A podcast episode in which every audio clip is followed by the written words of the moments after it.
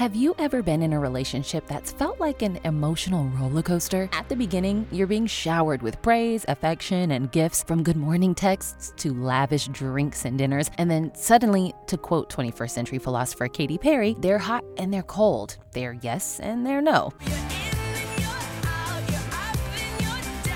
So, what happened? Did you do something wrong? How did your love story dream become a nightmare? Well, what you may have experienced is something called love bombing. And if we take a closer look, we might start to notice that the TV and movie characters who we thought were so lovable and charming are actually doing this too. From self identified nice guys like How I Met Your Mother's Ted Mosby to full on bad guys like Chuck Bass from Gossip Girl and Joe Goldberg from You. But what is love bombing? What are the signs? How does it tie into narcissism? And why is this trope in so many TV shows and movies. If you're on social media at all, you've almost assuredly heard about love bombing in some capacity in recent years. But what does it really mean? As the name implies, love bombing is all about showering, or often smothering, someone with intense amounts of attention and affection in a short span of time in the hopes of getting them to fall in love with you. Those two?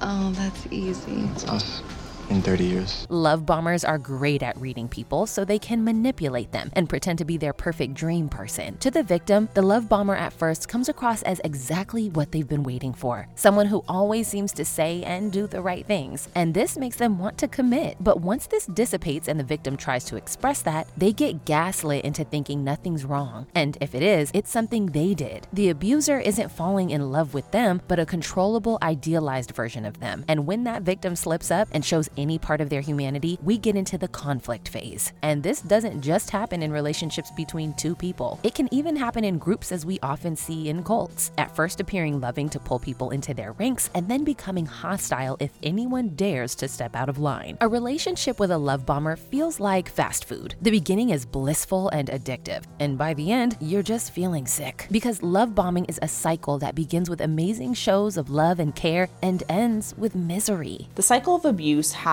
this honeymoon stage where everything is good, or in intense situations like in relationships with a narcissist, this is what we call the love bombing stage. After this stage, the perpetrator might begin to show their more controlling side, and the mistreated spouse might finally consider leaving. But the manipulator will then work to rope them back in with more grand displays of affection, beginning the cycle all over again. The love bombing stage is so intense that it causes this rush of hormones into our bodies that make us feel like the person's actually going to change this time and that we're actually going to get what we've finally been looking for. Love bombing can tie into narcissism. Narcissists want their victims to get attached to them so they can exploit and control them. And love bombing is an easy way to do that. It is actually threatening to them to know that you're not head over heels for them because they cannot control you as easily. It's important to note that not all grand gestures are love bombing. When people are infatuated with each other, they often genuinely want to pick up on each other's hobbies, take them to special places, and spend a ton of time together. But when this is done with the explicit goal of controlling another person and not to genuinely love them, see their partner as a full human being, and be seen by them as a human being, that's where it becomes love bombing. We don't love love bombers, but we do love this video's sponsor, Factor.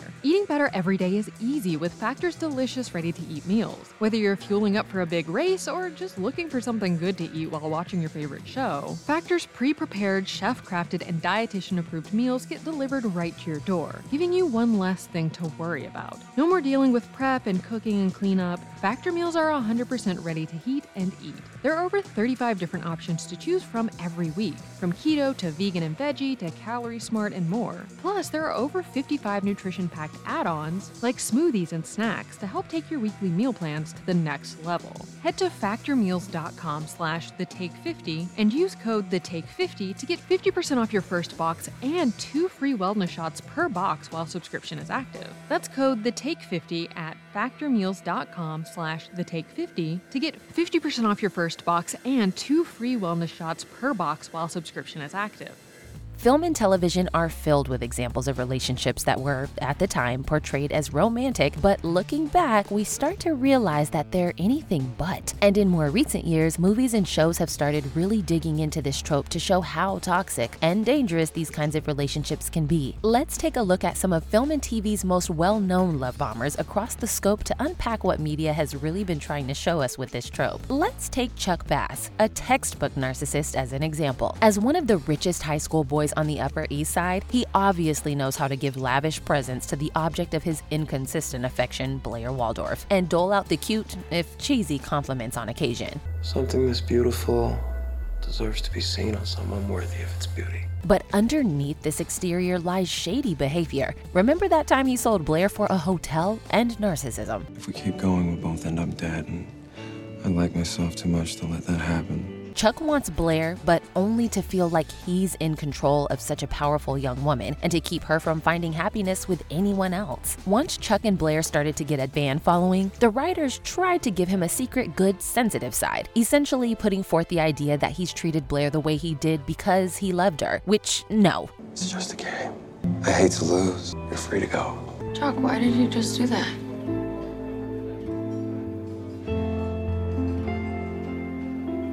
Because I love her. It's exactly this kind of framing. The fact that they're treating you horribly is actually proof that they love you. Somehow, that has led to this type of toxic behavior being normalized by so much of society for so long. Even if he claims to love her, he's still mistreating her, stringing her along, and not letting her move on, all for his own ego. And while his abusive father's death makes him see this more clearly, I've been pushing myself to prove him wrong and pushing you away.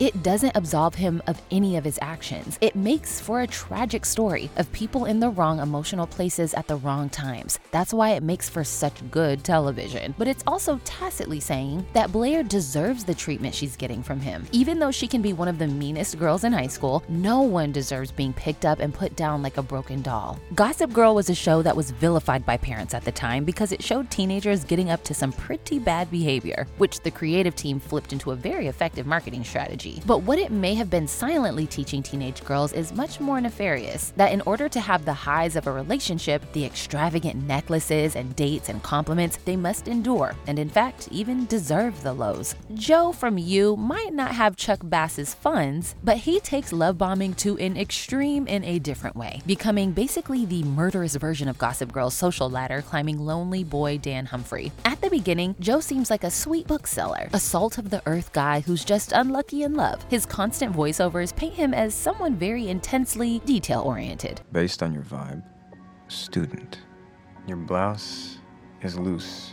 You're not here to be ogled, but those bracelets, they jangle. And sure, Joe comes on a little strong, but he does things that seem like a big deal for a boyfriend in New York City, including gasp, go to IKEA with Beck. Though even then he begins to let slip that he's not really the nice guy he pretends to be. Bedroom isn't big enough to fit a king. You're right, it's two. How do you know that? It's New York. At first, the viewer, just like Beck, might see him in this romantic light and maybe even justify some of his more concerning earlier actions, like stalking, The next thing our little friend the internet gave me was your address. breaking into her home, When we live together, your place won't be a pigsty. I'll clean for us. and murdering her erstwhile boyfriends and manipulative friends, all under the guise of protection. Joe continuously monologues about how he's not like other guys, justifying his actions to himself and to the audience. I'm not a bad person. She was going to ruin you. But you're safe now. Thanks to me. But as these bad deeds are ratcheting up, Beck finds all the artifacts that Joe has stolen from her life, including dirty underwear, and they break up. Later, Joe finds out Beck had an affair with her therapist while she was with Joe and turns on her. Though Beck never asked Joe to intervene in her life and doesn't even know the full extent of what he did to her, he acts put upon and plays the victim, a telltale sign of love bombing. I've done nothing but dote on you.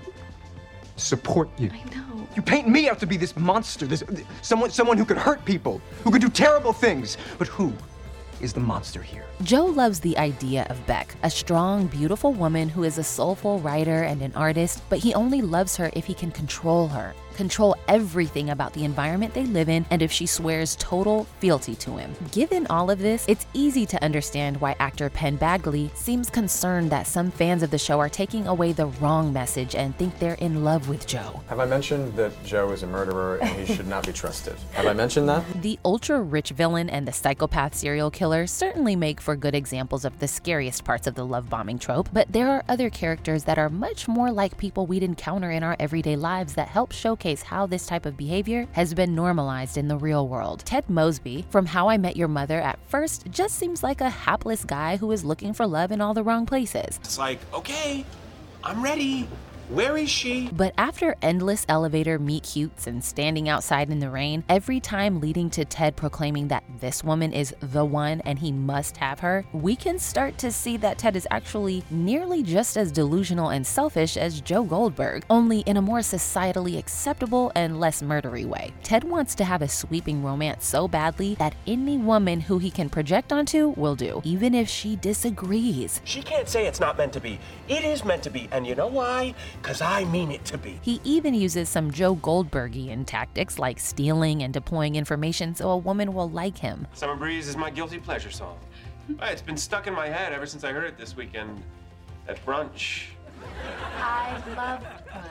And later, even stalks a lady. And now, a very single and available Maggie Wilkes is on her way to this very spot.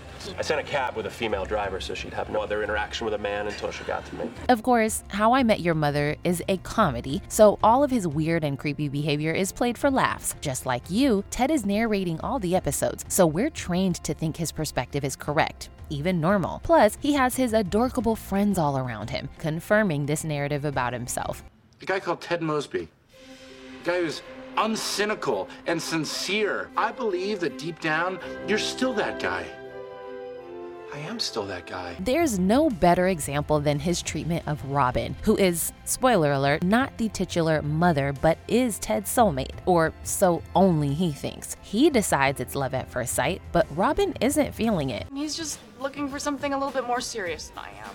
I mean, the most I can handle right now is something casual. He convinces Robin to come to a 72 hour party, only to eventually admit he's thrown it just for her. I didn't throw this party to set you up with Carlos, or the one before that. When he finally wears Robin down and she does agree to go out with him but runs late, he casts Robin aside and takes a girl he just met to the wedding instead. And even when they do start dating, Ted creates more and more diluted, over the top romantic gestures with too high stakes that ultimately push Robin away. I need an answer. If you want me to say yes right now, I, I can't do that. Well, if it's not yes, then it's a no. Only to then claim he loves her just to stroke his own ego. How long have you been hung up on Robin? Eight years? And you're still killing yourself to fetch dumb little trinkets for her. Regardless of if she actually returns his affections, or more importantly to him, returns them to Ted's satisfaction. Just tell me. Do you love me? No. After all this repeated jerking around, romantic gesture to rejection, and back over and over again, it becomes hard to swallow that this central couple of How I Met Your Mother was ever supposed to come across as romantic at all. So, if love bombing is so terrible, often ruining the lives of the victims, why does this trope seem to pop up again and again on screen? Well, the intense and cyclical nature of love bombing lends itself naturally to television in particular. The beginning of a love bombing relationship, sure, feels like a movie a woman getting swept off her feet by a man's words and actions, and the rest of the beats of this kind of relationship also follow the structure of a hero's journey. Basically, where a hero gets into a situation that changes them, like a new relationship, messes them up like a big fight in a relationship, and brings them to a low point. And then, after learning something about themselves and resolving the conflict, like stopping a victim from leaving by love bombing them again, returns home, which happens to look pretty similar to therapist Michelin Malouf's diagram of a love bombing relationship. So, for a lengthy show like Gossip Girl that thrives on endless drama, it's easy to bring Blair and Chuck together via a grand gesture, have them break up, and then, like magnets, fall back together again. So the cycle can continue. What this could unconsciously do for people who watch these shows is make them think that if they're not having these kinds of extreme highs and lows in a relationship, that their current one is too boring or that person isn't the one, when in actuality, their relationship might just be healthy. So it's great that media is starting to really showcase how incredibly toxic this kind of behavior is with shows like You, though it seems even murder isn't enough to scare everyone away. But on the whole, through both these kinds of obviously negative portrayals and more open, honest conversations about real life love bombing happening on social media, more and more people are waking up to the reality about these relationships. And hopefully, this will help people escape them before they get trapped too deep in the cycle. You are him. You are the bad thing. You are the thing that you should have killed. That's the take. Click here to watch a video we think you'll love, or here to check out a whole playlist of awesome content. Don't forget to subscribe and turn on notifications. And make sure to subscribe to our Patreon for exclusive new videos.